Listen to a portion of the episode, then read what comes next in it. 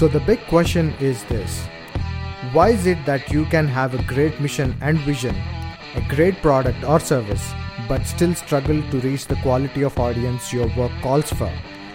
What is that elusive piece that allows some to command authority and make a massive impact while so many life changing brands drown in obscurity?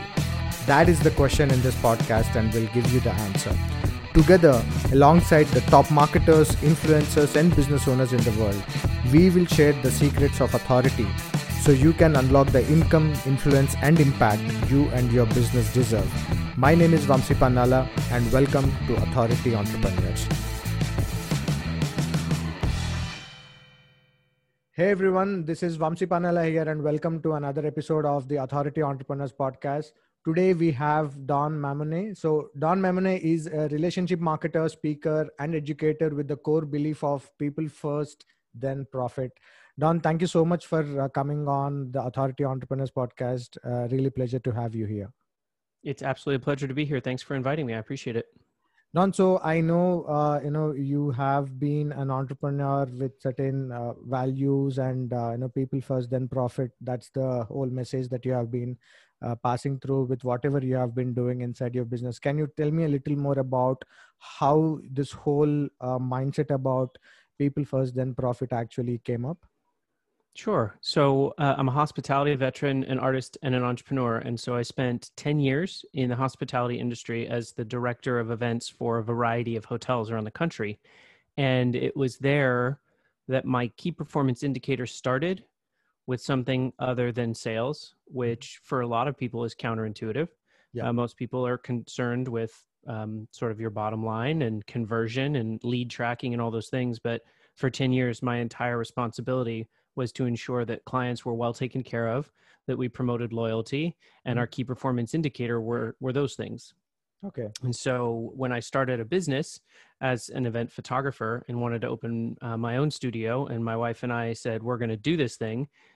Everything in uh, the way we founded our business, the way that we found our clients, the way that we found our audience was through this concept of if you treat people first, the profit will come. And that's an important part of this vamsi is that you it's not a correlative relationship it's causal if you put people first then the profit will come i know um, i was uh, in fact the first time i uh, kind of really introduced to you was when you were on uh, tony uh, Caggiano's uh, show uh, inside his mm-hmm. facebook group i was actually watching that night and i thought okay so there is this guy who uh, you know really believe that the, the profit will always come uh, but you have to serve people. So i think that's a message that almost every other entrepreneur um, in today's generation have been kind of trying to put on uh, in terms of share value. Don't worry about uh, you know expecting anything from what you're giving out to the world.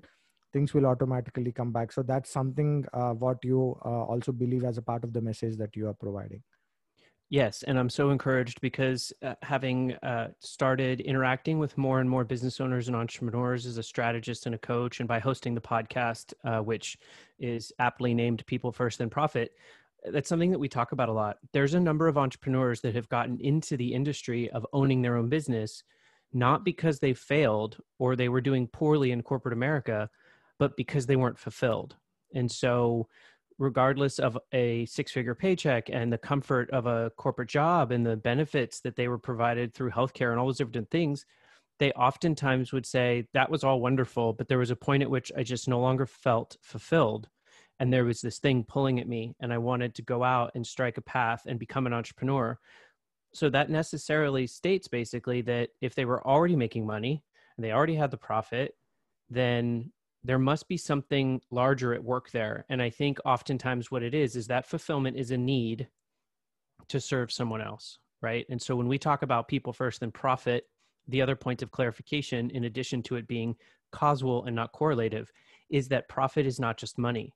Yeah. Right. Obviously, people first, then profit means there is something in your life that will come from serving people first. That yeah. could be money through a successful business. It could be fulfillment and satisfaction and knowing that you're having an impact on their lives and the lives of the people that are their clients and their family and their things. So uh, I'm I'm very encouraged by the fact that it seems like most people that are endeavoring upon becoming a, a entrepreneur or business owner are doing so because they want to also serve and they want a level of fulfillment in their life. You know, doing business uh, inside the corporate world versus coming out and uh, you know doing it on your own are like two different sides of the coin. So, as an expert yourself, when you decided that you wanted to become an entrepreneur, what kind of things that had this paradigm shift inside you to ensure that people not just perceived you as an expert but also as an authority in what you're doing. So what kind of things uh, you had to change from the the way you were putting your business in the corporate world versus when you actually came out and wanted to be an entrepreneur? So first let me say that hospitality is one of the most thorough boot camps you can go through as far as learning how to uh, treat people and how to operate at the highest levels of energy and efficiency and um, you know people in the hospitality are in first out last as long as it takes to get the job done. And so that was an unbelievable foundation for me. When i started the business i think one of the things that my wife and i uh, emily did first was we recognized that saturation in the marketplace for certain disciplines especially inside the events industry was immediate. So mm-hmm. a photographer is an example it's one of the most popular hobbies in the world yeah. Um, I think second only behind gardening. There's a very low barrier to entry. You can have a good camera and some reasonable skills, and you can build a WordPress website, and, and you're a professional, which I'm 100% in support of, provided you do it responsibly. And so here we were entering the marketplace, wanting to pursue a passion, realizing that there was a ton of competition. So we basically decided at that very moment that we were not going to be photographers. We were going to be the Mamonis, whose trade was photography and who could uniquely provide the service that that person was looking for to a point where you no longer are competing against the marketplace around you. And that has a number of benefits. Number one in order to do that Vamsi, you have to be a subject matter expert.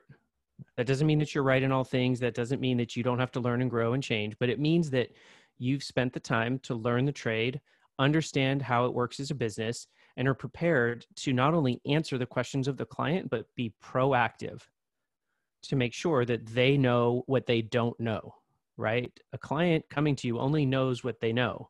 And so you have to fill in the gaps and make sure that they know what they don't know. Yeah. And when you start doing those things, people see you as the authority, right? And so I'll be perfectly transparent with you. I don't think there's much you can do to create a place of authority mm-hmm except for do all these things for the client and then they determine that you're the authority if that makes sense Absolutely.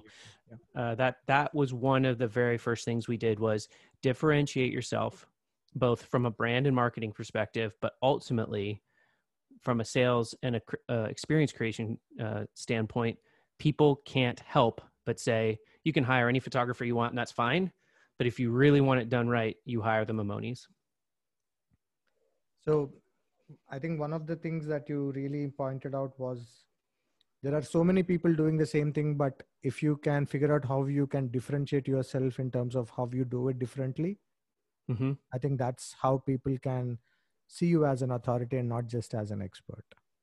So that's a great distinction. And I think that the word that we use when people start to see everybody in a certain discipline as the same is a commodification.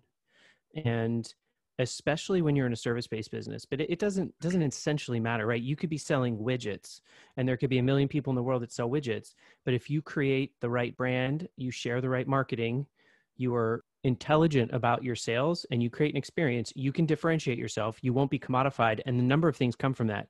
You 100% can be seen as the authority um, Vamsil, but you also get to a point where you start to charge premium prices and you elevate yourself outside of the market. So once again you're not commodified based on the trade.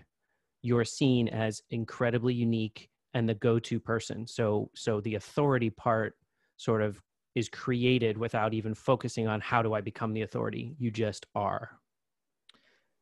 Do you see a lot of people around uh, you know in, in whatever they are doing with because you you are a speaker you have probably gone on 100 different platforms uh, you, you're an active uh, um, you know entrepreneur who called on a lot of different podcasts. So when you when you get this opportunity to interact with so many other entrepreneurs do you see they actually suffer from not being an authority in terms of their message is not taken uh, in to i mean it doesn't reach the masses. Otherwise if they were perceived as an authority or actually are an authority in their niche they probably can't charge in premium as much as they would have loved to charge for their courses or the coaching programs. So do you see that self that kind of things happening uh, when you interact with other entrepreneurs uh, within your industry niche or even in the other industries as such? Yeah i think i think people are doing it well but i don't think people are doing it as well as they could be. And i think that the biggest struggle is when you determine the industry and the discipline in which you're going to operate and you try to find your niche. Part of the struggle is even in your niche there's likely a fair amount of competition right? I mean you can work all day long to try to find the blue ocean but ultimately you're probably going to operate to a certain degree in uh, a red ocean at one point. and in, in order to operate and succeed in a red ocean you have to work harder than everybody else not on client acquisition not on lead conversion not on ad sales but on yourself and your business so that you can basically show people why you're unique. Yeah. and here's the struggle and, and sort of the analogy i use. If you start to dig and you turn over dirt you're going to find stuff. And as you find stuff when you find the first layer or the, even the second layer you're like okay great i got it. Yeah. and unfortunately i think people just don't dig deep enough. And so the recommendation i make and when i coach my clients i tell them you got to dig deep. Yeah. Deeper than you would ever think you'd need to deep dig and you got to keep digging and when you keep digging the more you find the more unique you're going to be the more well crafted your message is going to be and the one thing i think people oftentimes really don't recognize is sometimes it doesn't matter the size of your shovel you can keep digging all day long Absolutely. but the best thing you can do is bring a bunch of shovels give them to the people around you and i mean everybody uh, beta program clients uh, your preferred partners your spouse your friends your family have them dig with you and i'll bet you you're going to find unbelievably unique things about you that are going to make you the authority and make you unique to a point where you elevate yourself from your very own marketplace.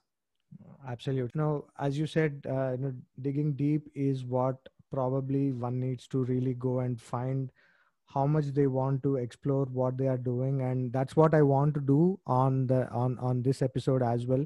So if we could um, you know come back on another episode whenever you have time i would want to dig a little more deeper inside the journey the story your your your success the kind of roadblocks that you had inside your entrepreneurial journey. So would you be happy to come back on another episode?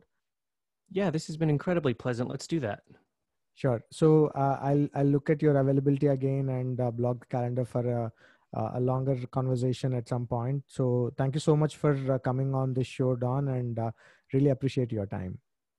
Thank you for having me. It was a pleasure. Thank you.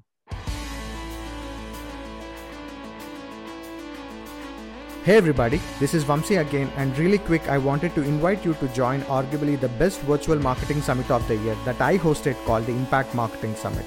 So go check out the summit at impactmarketingsummit.com. I asked two Comma Club entrepreneurs like Steve Larsen, Marley Jaxx, Gabe Schillinger, Akbar Sheikh, and other 30 top notch entrepreneurs to share their virtually unknown secrets to get tons of leads and traffic to any website or funnel, and the one thing that brought them from failure to success. Now, I couldn't believe what I was seeing. It was like I had struck gold. Things that can take your business from just a dream to a money making machine things you won't believe six to seven figure marketers would share, at least not without charging thousands of dollars for access to their inner circles. So get your access to the summit today at impactmarketingsummit.com. I repeat, that is impactmarketingsummit.com. I will see you on the inside.